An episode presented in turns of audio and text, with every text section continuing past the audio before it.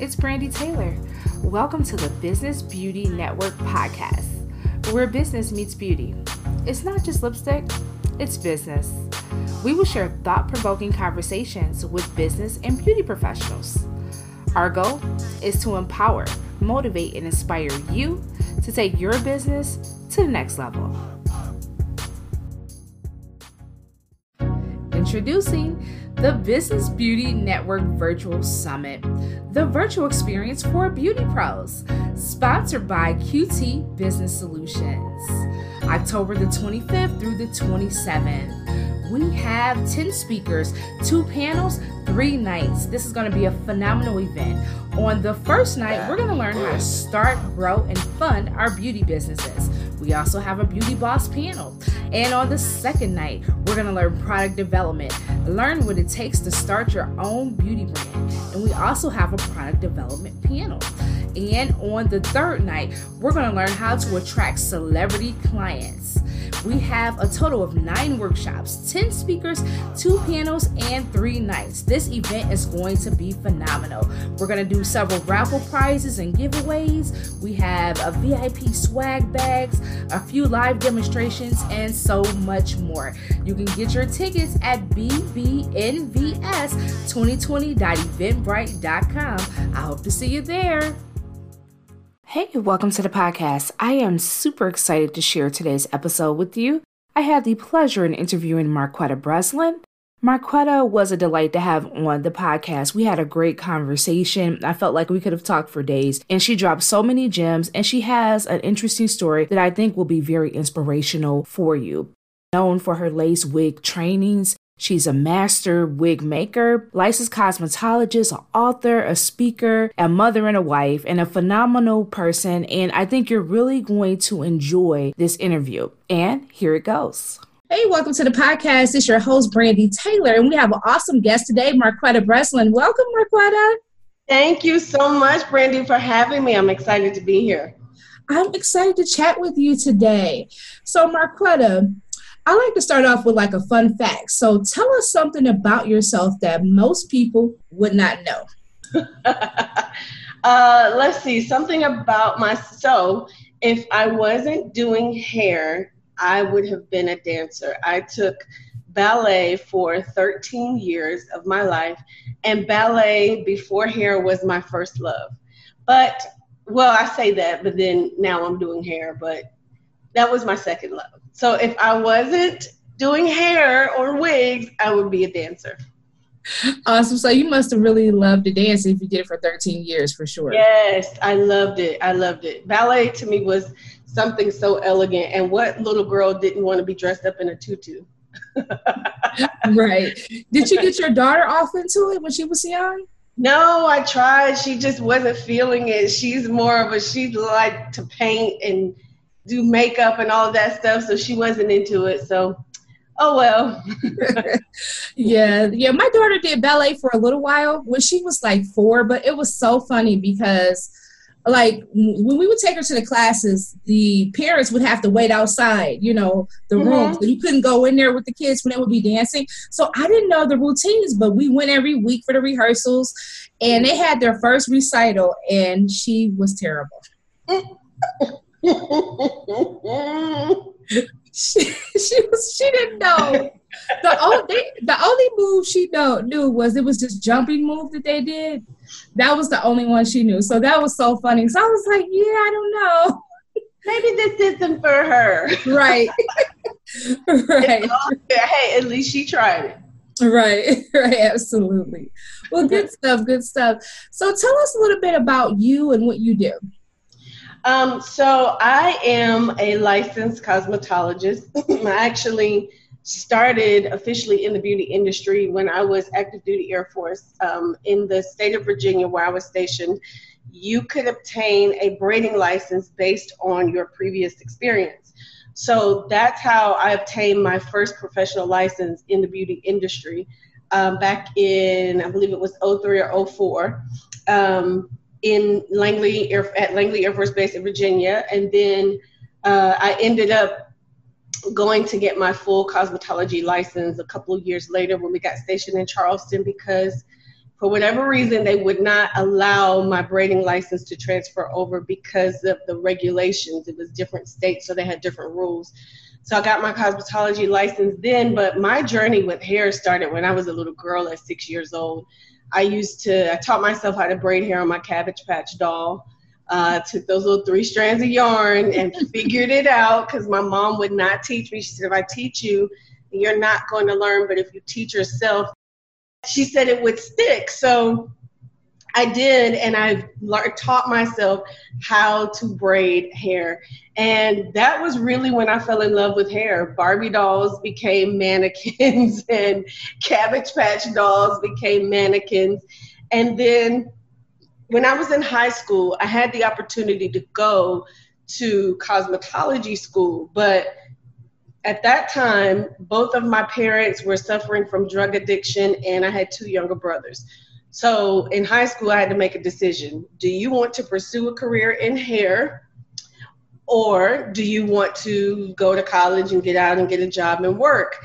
Well, I loved hair, but I did could not name one stylist that I knew that only did hair successfully and didn't have to get a second or third job or whatever have you. So I didn't want that. So I figured that I would go and pursue something that was more stable. I didn't realize what I know now that you can be very stable doing hair and it can be a very lucrative career if you do it right. So I ended up going to college, dropped out of college. Well, I didn't drop out, I failed out twice and ended up in the United States Air Force. Um, served my country for nine and a half years. Uh, that was when I met my husband in 2002. We got married in 2003. And we went into business together the day we got married. I've been I had been taking clients since really truly since basic training. And when they a lot of them followed me to my first duty station after leaving tech school and that was my side hustle. It was braiding hair. So when I met my husband, he was like, "You have to do this full time for people. Like you can't, you teach people or something." And so I my personal preference at that time was to bleed. I wanted to bleed blue. I wanted to retire from the Air Force. That was my career. That was my thing. But he was so adamant about asking me to film these instructional videos for people. So one day, and this is after about a week or two of him asking me back to back to back, I finally said yes. Because I thought that if I said yes, it would push him off a little bit enough and he would forget about it. Not Ricky Breslin, no. Uh, a day and a half, maybe two three days later, he had a film producer sitting in our 600 square foot apartment living room talking about uh, launching this thing, this or filming this first instructional DVD, which ended up being learn how to do cornrows. Uh, we filmed that DVD in our tiny, tiny little kitchen, um, and everything kind of grew from there. And then when my mom was diagnosed with breast cancer in 2006, uh, we it was devastating. My mom was my best friend. Her and my father ended up getting clean. Um, they didn't stay together, but they ended up being really good friends, which made it easier for us kids. Of course, they had their ups and downs, but when she was diagnosed, that was so one of the hardest things that we ever had to deal with. But she lost all of her hair due to chemotherapy, and I got tired of seeing her wear unflattering wigs. So I had already been dibbling and dabbling in teaching myself how to ventilate how to do like little things that had to do with wig making. And I ended up teaching myself how to ventilate. And then I said, Mom, let me make you a wig. She goes, I already have wigs. And we went down that rabbit hole. I said, Mom, just let me make you a wig. And i promise you'll love it.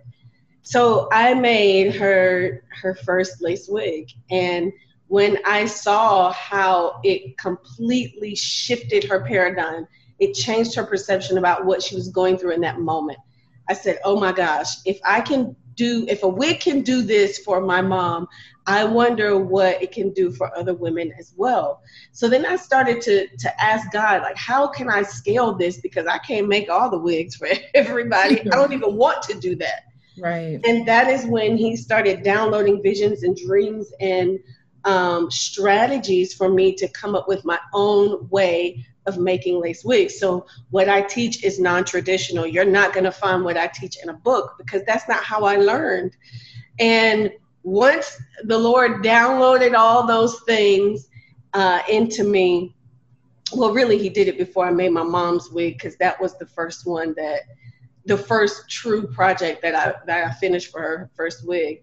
And after I did that, I said, okay. It took me a very long time to perfect everything, and when I finally did, I developed the lace wig training system and started teaching other people how to do this so that they can go and sow into the lives of other people. And then along the way, we I launched a couple of books and we started uh, doing marketing stuff and all kinds of things to teach people how not to be chained to the chair. That is a big issue in our industry. A lot of people are chained to the chair, and that's all they know.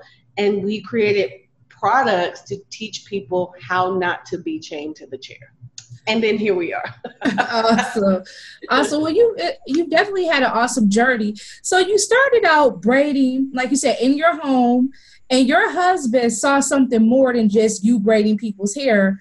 He like, look, we got to do some videos. So he didn't hired a whole crew.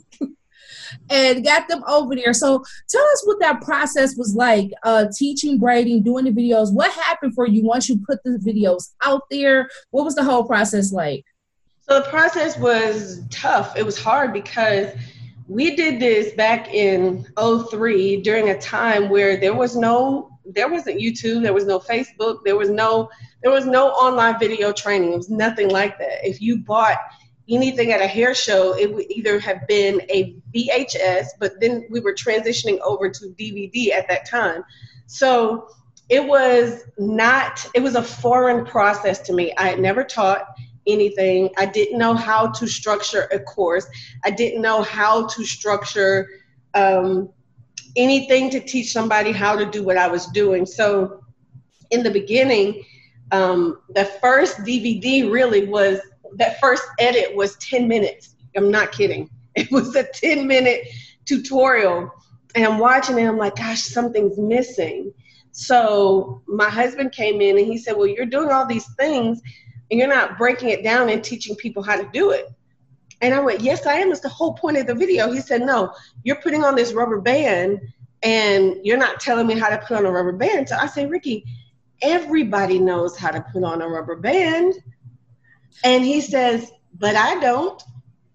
And aha, there's my aha moment. So then I went back to the drawing board, and that is how I started being extremely descriptive and detailed with my instruction. So I went all the way back to the beginning and I methodically laid out each step.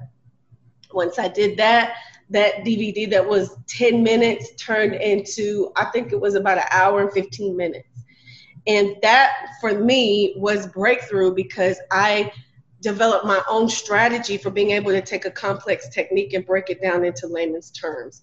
So that was a process in and of itself. Um, the guy who came, it was one guy who came and filmed us, and he didn't even have professional lighting. He had a light that he purchased from Lowe's, and that thing was hot. I will never forget it. Wow. It was so hot. Um, but we did it. We did it. He edited the video. We used to burn those DVDs out of our apartment. My husband bought a DVD burner. So we would burn the DVDs ourselves. And then we would go on our lunch breaks in the military. We would take the, um, we would go and get the DVD covers printed at Office Max or somewhere like that. And then in the evenings, we would come home and we would pack the DVDs and get them all together. Um, and then when we sold our first DVD, I'll never forget. Um, we sold that first product and we were blown away. We could not believe that we went from idea to fruition and somebody actually bought something that we put out there. It was mind blowing to us.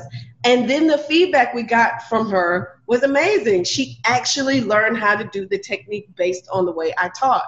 So then everything kind of grew from there, but it was um, it was weird at first having people like ha- I'm in your living room on DVD. Like it, it was it was weird for me to put that in my head, but I quickly understood that it was a step in their process in their hair journey for whatever reason. It was a step that was needed.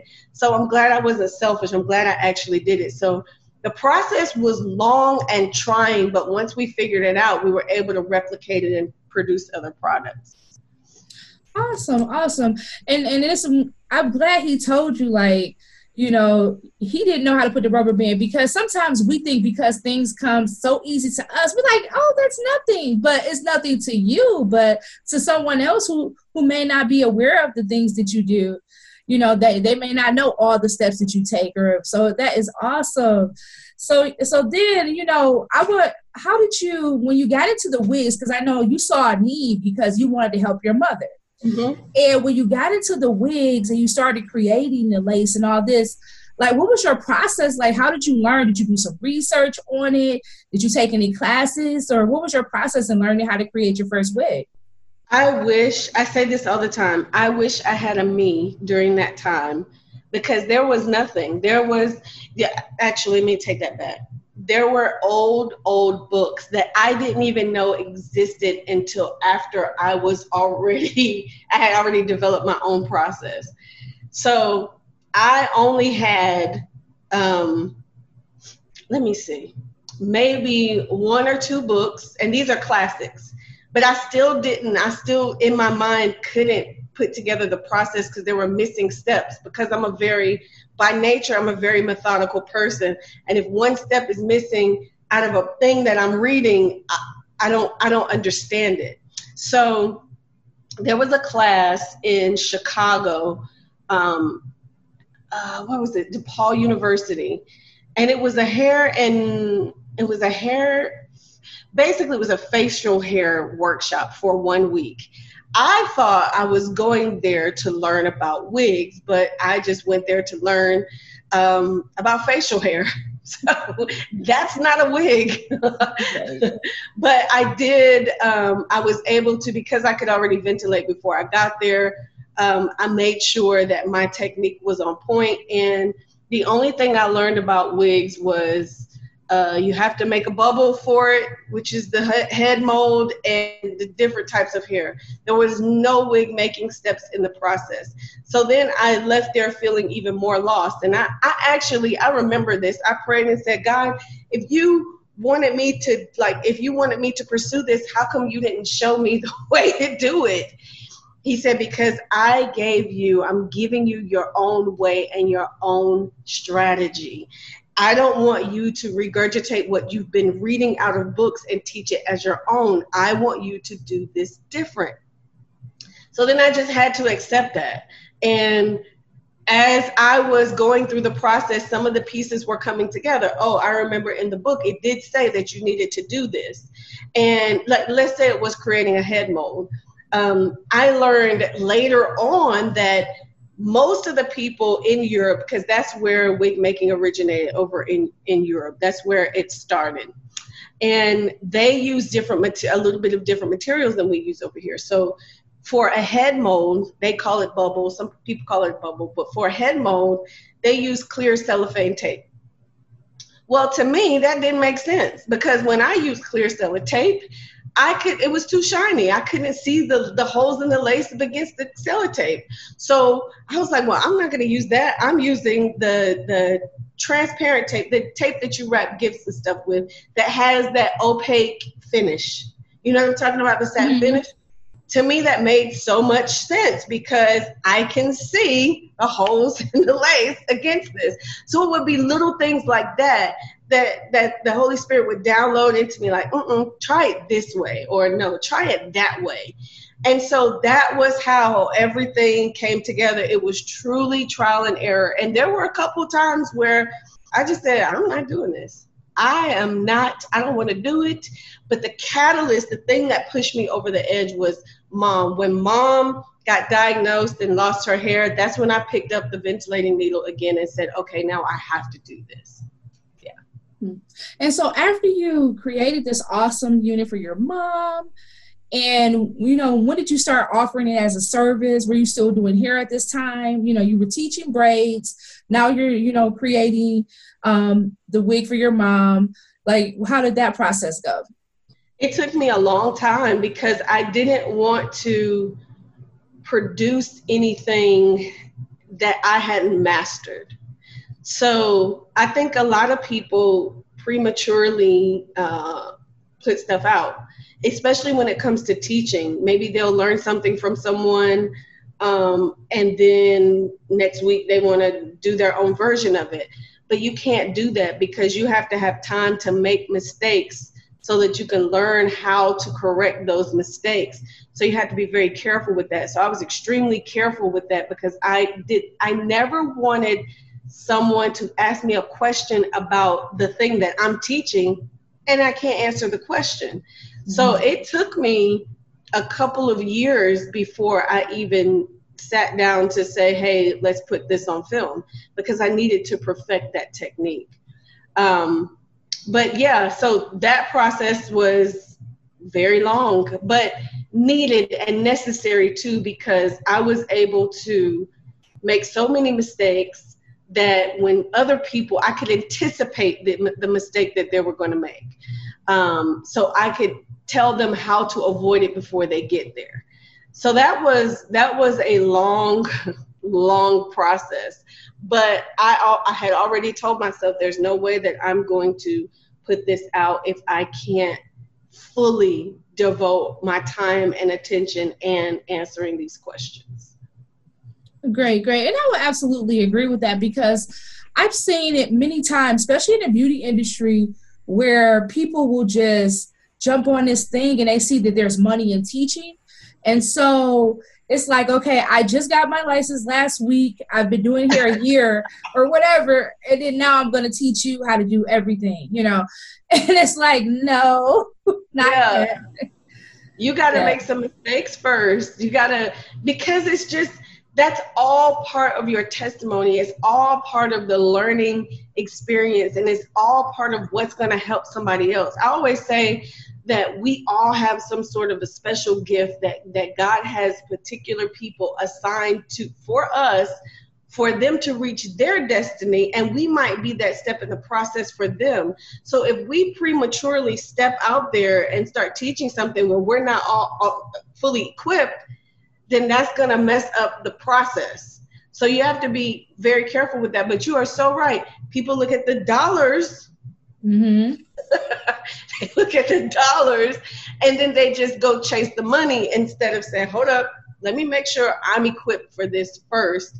Because if you get yourself equipped first, the dollars are going to come and probably be two, three times more than what you thought it would be in the in the first place, or two or three times more than when you pursued it prematurely. I agree with you 100%.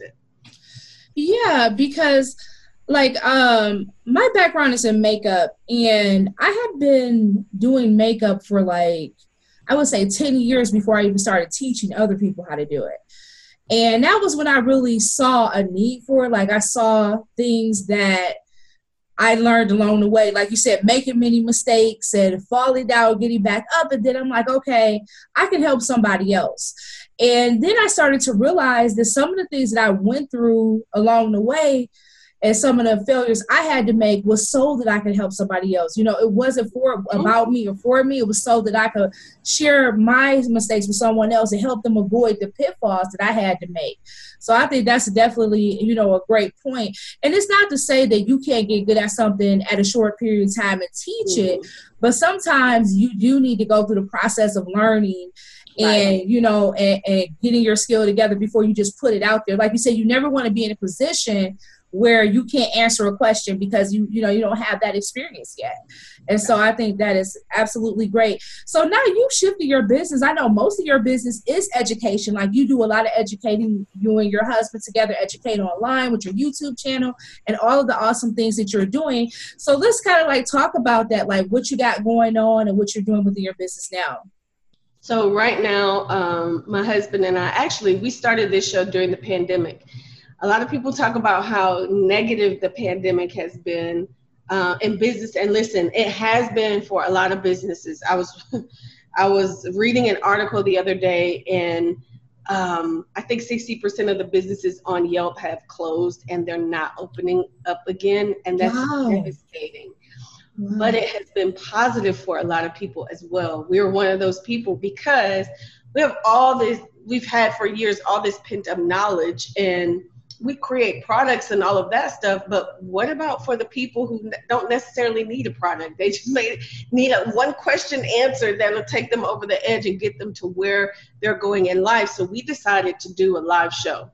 Um, and at first, we were doing the show five days a week, and we were sharing business advice, marketing strategies. It was inspirational, motivational, all that good stuff. And then when we decided to uh, refilm and completely redo the Lace Wig training system, we decided to go down to twice a week because we needed that time to uh, film in between those days. So now we do a, a show twice a week. It's called Marquetta Breslin Live, and just like I said earlier, we and we do Q and A shows. We share marketing strategies, business advice. Uh, we it's it's an amazing amazing show, and I'm just glad that we're able to have a place that we can have some community and that we can talk about important topics. We've talked about race several times. We've talked about God. If anybody doesn't know, that's God is the love of my life. Mm-hmm. and so we talk about, I mean, we talk about everything, and it's a place where it's a positive environment and where people can get loved on, but also get a lot of knowledge um, and experience from Ricky and I. Because we've been doing this now for 17 years, being in business online for 17 years. That's very hard for a lot of people to do because you know as well as I do, business has changed tremendously just in 10 years look at where look at how many video places video can be viewed at. It's on social media. There was not even a social media when we started so we've had to always constantly reinvent and yet still stay relevant. So that has been um, one of the things that has kept us just being who we are is being able to be flexible. And i think being in the military taught us that too is the being flexible and understanding that you cannot get tied to one thing. You have to be able to move and shift and uh, be just be flexible be like gumby. I say that all the time. It's interesting that you said that not getting tied to one thing because i i absolutely agree with that. You should have multiple streams of income and i would say you have done just that and so let's mm-hmm. talk about like some of the ways that you created multiple streams in your business. Sure. Yeah, I talk about that in my live events. Diversification is super important. That's the key. That's really that's the secret. That's the key to success really in any industry, but let's just say the beauty industry is the key to success. Your income should not just be coming from behind the chair. You can launch products, you can teach classes, you can do all kinds of things. So for us, we have our live events. That's one way that we generate income. Um, and I do those in multiple different ways. Normally, I have about six to 10 live events a year, but well, this year, let's just say I've only had one event that was in January, and I'm having another one in three weeks. So it's been it's crazy for me, but that's one way. Then I have my book sales um, and that's those books are sold on Amazon we, and um, audio books as well. Then we have um, our courses.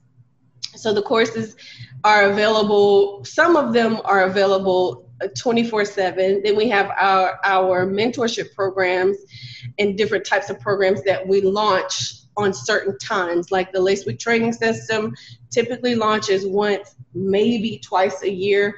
Um, we have a huge course that we're working on right now that will launch next month um, called the Social Media Blueprint. That's going to be um, an incredible course that I'm really, really, really excited about. But that will be one of those things that we may pull off and launch it again, or we may leave that 24 7. So those are some different streams. And then, of course, we're invested into other industries like the raw food industry. We own a website called regenerateyourlife.org. Um, and it's about how to juice and consume raw foods if you don't want to consume cooked foods. So we're in multiple different industries. We're in the sports industry. We've got some clients over there. We do some consulting. We do um, a little bit of everything. oh, it but sounds like it. I think it's important to note that we didn't start with all of this stuff because the last thing that you want to do is spread yourself too thin. We started just with stuff in the hair industry. And then as we got comfortable, we were able to shift focus for a certain period of time to either launch another business and, or uh, develop another product. And the biggest thing, I forgot this, the biggest thing that I'm the most excited about that we're going to launch very, very soon is my hair and wig line. I've been working on this for years now, and now we're in the final stages. And prayerfully, it will launch around January, February 2021. Awesome, awesome. So, are you still behind the chair as well? No, no, no, no. I haven't been behind the chair since 2015, I believe. Okay, okay. So you was able so educating and doing all the many things you just mentioned, you were able to come from behind the chair completely. Yes, and but it was not by choice. It was by force. The Holy I was forced out. Um, that was something that was laid on our hearts for years. Like you don't need to be behind the chair, but I thought that that was my destiny. I thought I was that's what I was supposed to do. I didn't really know that it was teaching at the level that I'm teaching now.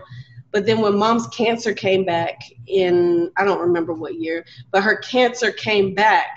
When her cancer came back, my brothers were transitioning out of high school. One was a senior, one was a junior, and they weren't able to get her to her appointments. My mom's brothers and sisters all had jobs. So I was the one, since we were out of the military, since I was out of the military, sometimes I would have to drive all the way down to North Carolina from South Carolina, which is a four hour drive, take her to her appointment, and drive back. So I was basically forced to shut down my salon because I had to take care of mom. And then we ended up moving her in with us. But that was the thing that put really pushed me into this teaching thing. But so even though we did shut down the salon at that time, we still had income from other areas that it did, we didn't miss a beat. Yeah, and that's why that just goes back to why it's important to diversify and have the multiple streams for sure. Absolutely, yes. Awesome, awesome. So it sounds like you have so many great things. I'm super excited for you to have your own wig line coming out because I know you, you teach how to create them. So now you have that. So that is awesome. That is Thank awesome. You. So tell us what has been the biggest lesson you've learned on your entrepreneurial journey? Uh, there are so many. I would just say um, probably understanding that our timing is not God's timing, even in business. Um, there were things that, and probably still are things that I would feel like, well, God, why, how come you showed me that this was this, and how come I, am not that like, right there yet? Because it's not time yet, Marquetta. So understanding, I would say that understanding that um, God's timing is not our timing. And the, a big thing for me too was understanding that my business is my ministry. And that took me a long time to realize. I used to say a few years ago, I just want to do ministry full time, and that's what I want to do. And then I got a revelation. I was in prayer one morning. He said, "This, don't you realize that you are doing ministry? That's what this is." So that that's a that's a big lesson but if i if you go tactical and say what is the biggest lesson tactically if you um, don't talk about the spiritual side and the ministry side of things i would say being flexible. Um, a lot of people don't realize they want to get stuck to one thing in one area. Let's just say um, i knew a young lady uh, years ago who was on a reality show. When she was on this reality show she built a, a huge following on Instagram. She launched a boutique, clothing boutique on Instagram, and it was doing well. And she didn't get renewed for the next season. And so the whole time she's she's doing well, I'm telling her, you need to make sure that you're you're putting these people, this audience, somewhere else. Get them on an email list.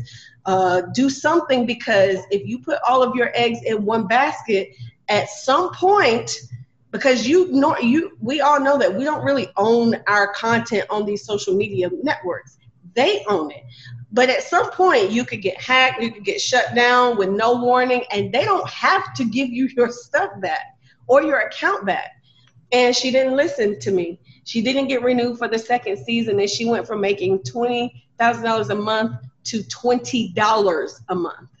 She had put all of her eggs in one basket. She wasn't flexible. She wasn't willing to diversify not even her income but her traffic and diversify where her audience is at diversification works across the board in multiple different areas in business so that would be the biggest lesson i would say is be flexible and understand that you cannot be tied to one thing because instagram might be popping today but tomorrow it might be twitter and if you haven't nurtured that twitter audience or if you don't have any you have no knowledge because you put all of your eggs in the Instagram basket, then that could be detrimental to your business.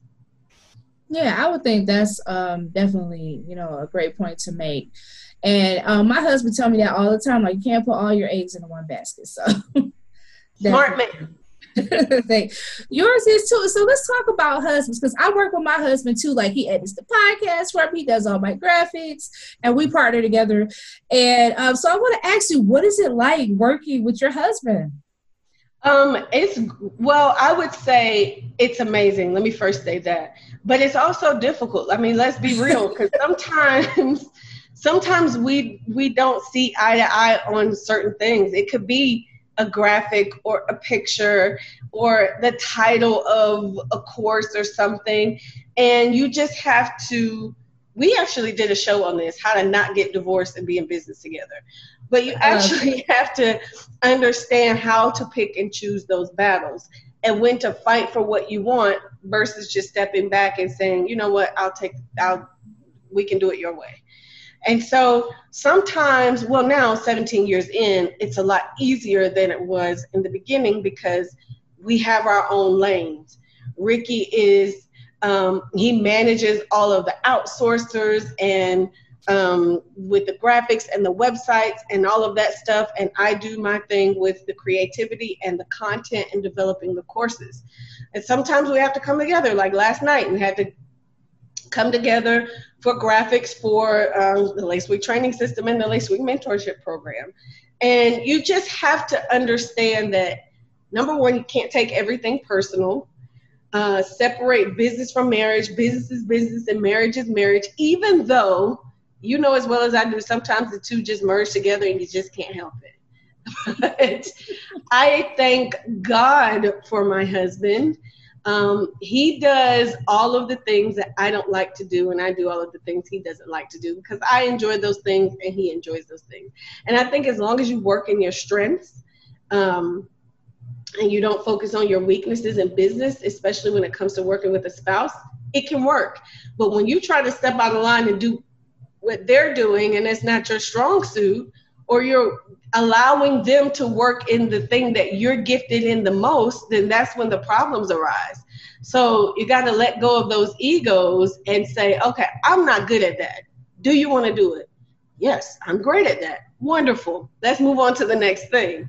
But sometimes, you know, in the beginning, it was challenging. It was like, you know, sometimes I wanted to strangle my husband. Oh, yeah. I'm sure he wanted to strangle me sometimes. Yeah. But that's just that's just that's just real. And understanding that um, you just have to decide that we're not going to make this an issue or decide we have a thing in our marriage called blanket. So if ricky gives me blanket then that means it's my decision. I'm not going to be judged on it and it can't be brought up later Same thing for him. We have that same thing in, in, in the marriage, not not just in business. So the other day, well, we're going back and forth on deciding whether or not we want to um, whether or not we want to it's a product that I I've been wanting to create for years now that he has not been bought in on. And so finally about 2 days ago he said, "You know what? I trust you. I'll give you blanket." So I was like, oh, finally. So whatever decision I make, it's my decision, and I'm not going to be judged on it, but I get to make the decision. That makes things so much easier. I can see that making things easy for sure. And like I I, I totally get it because um I launched uh, a mastermind program mm-hmm. right in the thick of uh, COVID.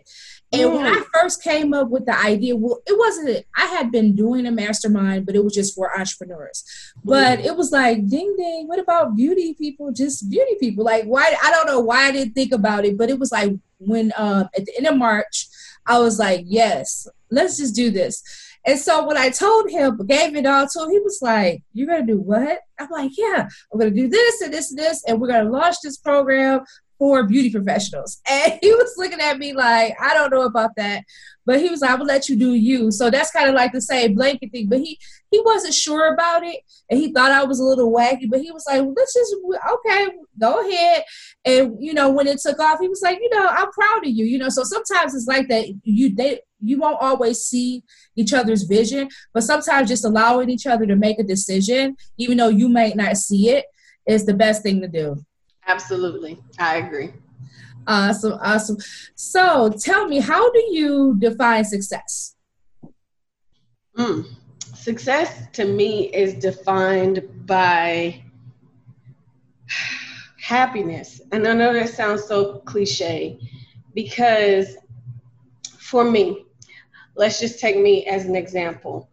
I feel like at this point in my life, we have reached a level of, of success. Um, but there's always for us, there's always another like now that we're here, all right, now we got to get here, and now we got to get there, right? So been in business for 17 years. We have all these products, these books, and all of that stuff, and that's great. For my brother, success to him is exactly where he's at right now. He has started his own company. He is doing very, very well. Um, he probably has turned over six figures in his first year. And that's success to him. And he's happy. And I'm happy in our success. So I feel like success is defined by happiness. If you're happy and you're, I don't ever feel like being content is a good thing. But if you're happy, because I feel like when you get content, you get complacent and there's mm-hmm. no there's no motivation to to go further and stretch more and all of that and i'm big on that. But if you're happy doing what you do loving what you do and you wake up in the morning thinking about that thing that's success. So everybody's level of success is different. That's why i equate success to happiness. If you're happy and you feel like you're walking in your purpose that's success Awesome. No wrong answer there. So, what's either like your favorite book or book you're currently reading now? Uh, John Bevere is what I'm reading now. It's called uh, The Bait of Satan. And it's a book about offense, spirit of offense. Awesome, awesome. I can see that being bait. For oh, sure. absolutely. I, I I have a weekly prayer call, and um, a couple a couple calls ago, I talked about this about how offense, especially in business, I'm just going to talk about it in business because that's what this is. It's a business podcast. It's so, it's such a thing that seems like it's so minor, but it's so major because offense opens the door for unforgiveness and all kinds of other things to set in. And I mean offense from like when you have that person that's on Instagram or Facebook that's talking about you or your business. The first thing that people do is get offended and want to retaliate on that person when you have to take a step back and realize that, hold up, number one, it's probably not even about you. Yes, they type it about you, but it's about an insecurity within themselves. So why allow something that someone typed or said to get you upset to the point where you open up the door to become offended? because when you get offended you start having malice thoughts towards that person. You might in your brain be cussing them out. And now that that that time that you're spending devoting your attention to this person who has offended you has now gotten you uh, shifted your focus off of the thing that you are supposed to be doing and then you sit there and you fester on it and you look at it and you think about, well, who else said it? And then you go down this rabbit hole trying to figure all of that stuff out. And you have offense in your heart. And now you're, it opens up the door for so many other things to set in, which gets you off of the path of that you're supposed to be going on. So having and being able to release offense, to, to release that spirit of offense, uh, release that feeling is so important in business because you know as well as I do, it's very easy for somebody to uh, give you a bad business deal or spew off a little bit of negativity or mm-hmm. whatever it is. And you sit there, you think about it. Did he just, did she, did that just, not me?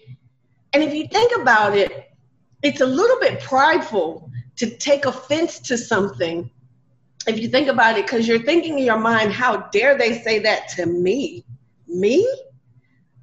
And, and, and it's like, well, who, who are you? But there's scripture in the Bible where uh, Peter is asking uh, Jesus, he said, if my friend sins against me, how many times should I forgive them? Seven? And Jesus says, 70 times, I think seven times 70 or 70 mm-hmm. times seven. I know. You have to constantly be in a spirit of forgiveness. Release it and let it go. So that book is is is amazing. I would suggest for anybody to read it. It's uh, called The Bait of Satan by John Bevere. It's an older book, but very, very, very, very relevant. I definitely have to check that one out. Definitely. Yeah. So, how do you stay motivated? Uh, the grace of God. I have a morning routine that has worked for me for years. Um, I wake up. I used to go uh, into my prayer closet and pray in there, but I um, wake up and I go downstairs now. I go downstairs and literally get on my knees and fall into prayer and then I do a little bit of Bible study, and then I go on about my day. Um, and the, I know that that is directly tied to me staying motivated because I went through a season that I didn't do that. I, I went through a season where I would sleep in and I would wake up when I woke up and I would start working, and it was very easy for me to get unmotivated in that season of my life. So that's one of the ways that that's the number one way that I stay motivated. And then the other things that keep me motivated are my students and hearing from the people who have they don't even have to be a student that has gone through a course. It can be someone who watched a video that I did online and was like, oh my gosh, I watched that video and you said, it could have been, I said, my shoe is blue and they say, you know what, blue spoke to me that day. Okay, when you said blue, that changed my. That's what keeps me motivated. That will be the second thing, and then of course, um, my husband and I are still very passionate about what we do because we love people so much. That keeps us motivated, and those just understanding that it's not about Marquetta and Ricky. It's about the people that and, and the lives that we're touching. That keeps me more motivated than anything because I feel like if we were um, at a place where we're like, nah, this is this is good, but I'm good. I think that's a form of selfishness because there are lives that are uh, and destinies that are attached to something our show or something we may say and if we walk away from that now because we've reached a level of success, then I feel like that's a form of selfishness to walk away when there are people who can still benefit and learn from whatever God lays on our heart to share. So that's yeah, those are the things that keep me motivated. I think it's great. I love the way you guys um, share so openly about you know the business side of the beauty industry, and you also bring other beauty experts in that are doing great things. And I see you brought a girl on like she was newer in her. She had had some success, but she was what you would say newer in her industry and but you just you brought someone like that on to have a conversation about what she's doing in business and ask her questions and things like that and i love that because you you use your platform to shine a light on other people and you also use it to help and reach back to those who are maybe trying to get into the beauty industry or maybe they're looking to add multiple streams maybe they're doing hair and they're looking like okay now we know that we can be forced from behind the chair due to COVID. Like, we know that has never happened oh, before oh, in my lifetime, you know? And so now that we know that we could be forced from behind, more and more people are thinking about like, okay, I need to figure out other ways to make money in this Absolutely. industry. I think the biggest thing with um, with our show and the way we roll is that, and I posted a video about this a couple weeks ago, is that you can't look at other people in the industry as your competition you have to understand, and especially us coming from um, the position that we're coming from, right? So people would people would say, "Oh my gosh, why would you why would you bring somebody on that does exactly what you do, or why would you why would you even go there?" And and here's how we look at things: what's for me is for me. What's for you is for you. So to to look at things like that and say, you know what, they don't have maybe they don't have a big platform.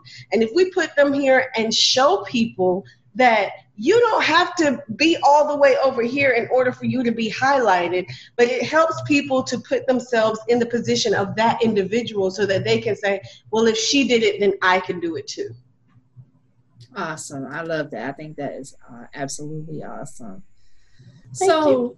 what what would be what is the best advice you've ever received uh, keep God first.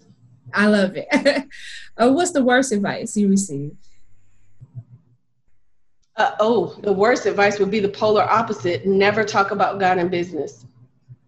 Yeah, yeah. Let's talk about that because you talk about God a lot, and I could tell you, like, um, I went back and forth with that. Like, I free, I freely talk about God now, but I went back and forth with that because I didn't know, like, I didn't want people to uh, think I was too churchy or too whatever. But I'm I'm I'm over that now. But I want you to like address that a little because you do talk about you know you you openly talk about your prayer cause, and I see you put that on like your your page and your other stuff and and that is phenomenal. You should pray. And i even have a shirt that says prayer is a part of my business plan. It's one of my best selling t-shirts. And I just want to talk about that, or just just touch on it a little bit on you know how you're able to talk about God so freely in your business and feel comfortable. But some people say you don't do you don't do religion and politics in business. So, I um, for years was told that you do not talk about God in business, not at seminars or anything. And once we, once I started doing my, I think it was my Million Dollar Stylist Live event, um, and I was at that event. The whole point of that event is for me to pull back the curtain and literally show people how we did it and how they can implement the same things that we did into their business. And a big part of that is was trusting God and allow God to order our steps. So I, in the beginning, struggled with that because I was like, well, I've always heard that you don't keep God in business, but God was a huge part of how we got here in business. So I can't take the very, the very person, the God, I can't take God out because it was with God that we got here. so I just said, screw it. I'm just going to talk about it. And if people don't like it, then they just don't like it. Romans 1:16 for I am unashamed of the gospel. So uh, that's when I started openly just talking about God at that event. And then um, I think a month or two after mom died, I had my very first five day live event. And it was a five day event about business, mentorship. I mean, it was it was one of the most amazing events that I've ever had. And at that event, I'll never forget, it was the first day and it was lunch.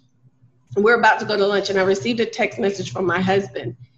And in that text text message, it was something along the lines of, um, you know, God spoke to him when he was in the shower and said, "You're you're going to be praying for people, laying hands on people, and people are going to be healed and set free and delivered." And in my mind, I'm like, "Uh, no, that's not what we're going to be doing. I'm gonna just." But I went there for a split second, and then I said, "Okay, I have to be obedient." And that at that moment, that totally shifted everything for me because exactly what God spoke to my husband and said is exactly what happened at that event. People received deliverance, people were healed, people got set free. It was amazing. And so it was after that that I started offering prayer at my live events as an option, of course. No one has to attend. Um, so after the first day of the event, I make that announcement hey, if anybody needs prayer or anything, it's optional. You can stay behind. And once I started doing that, the line started getting longer, and um, now I still still offer prayer for anybody who who wants to pray at after the event.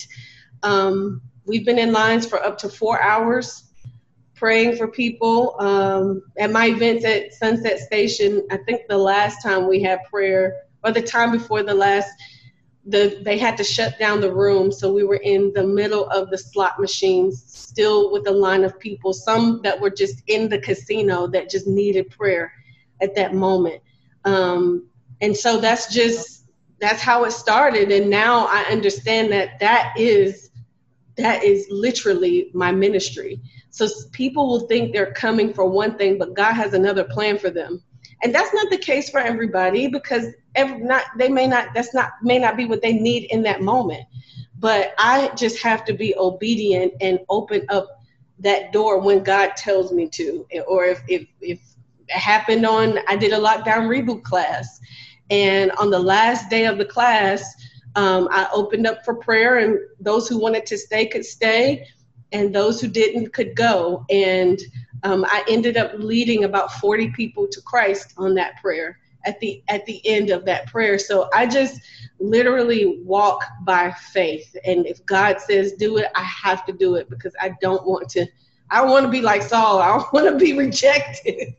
right, right.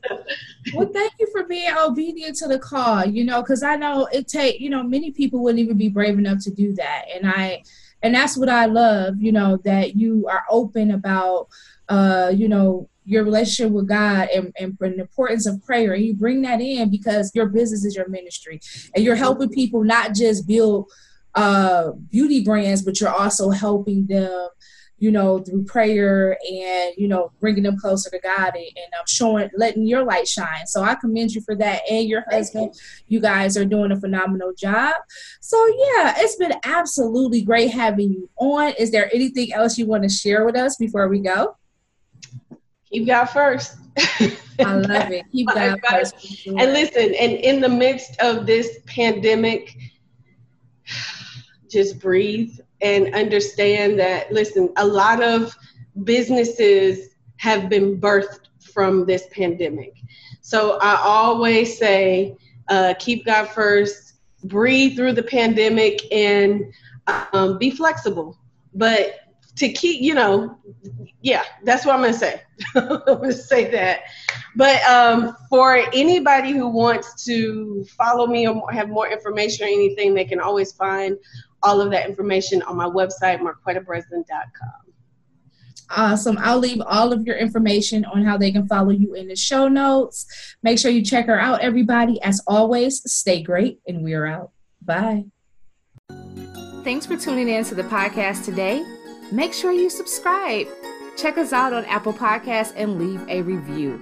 I want to hear from you. Email me at info at businessbeautynetwork.com. You can also follow me on Instagram at I am Brandy Taylor and Facebook at I am Brandy Taylor. I want to connect with you, so let's stay connected. And remember that all things are possible if you only believe. Stay great.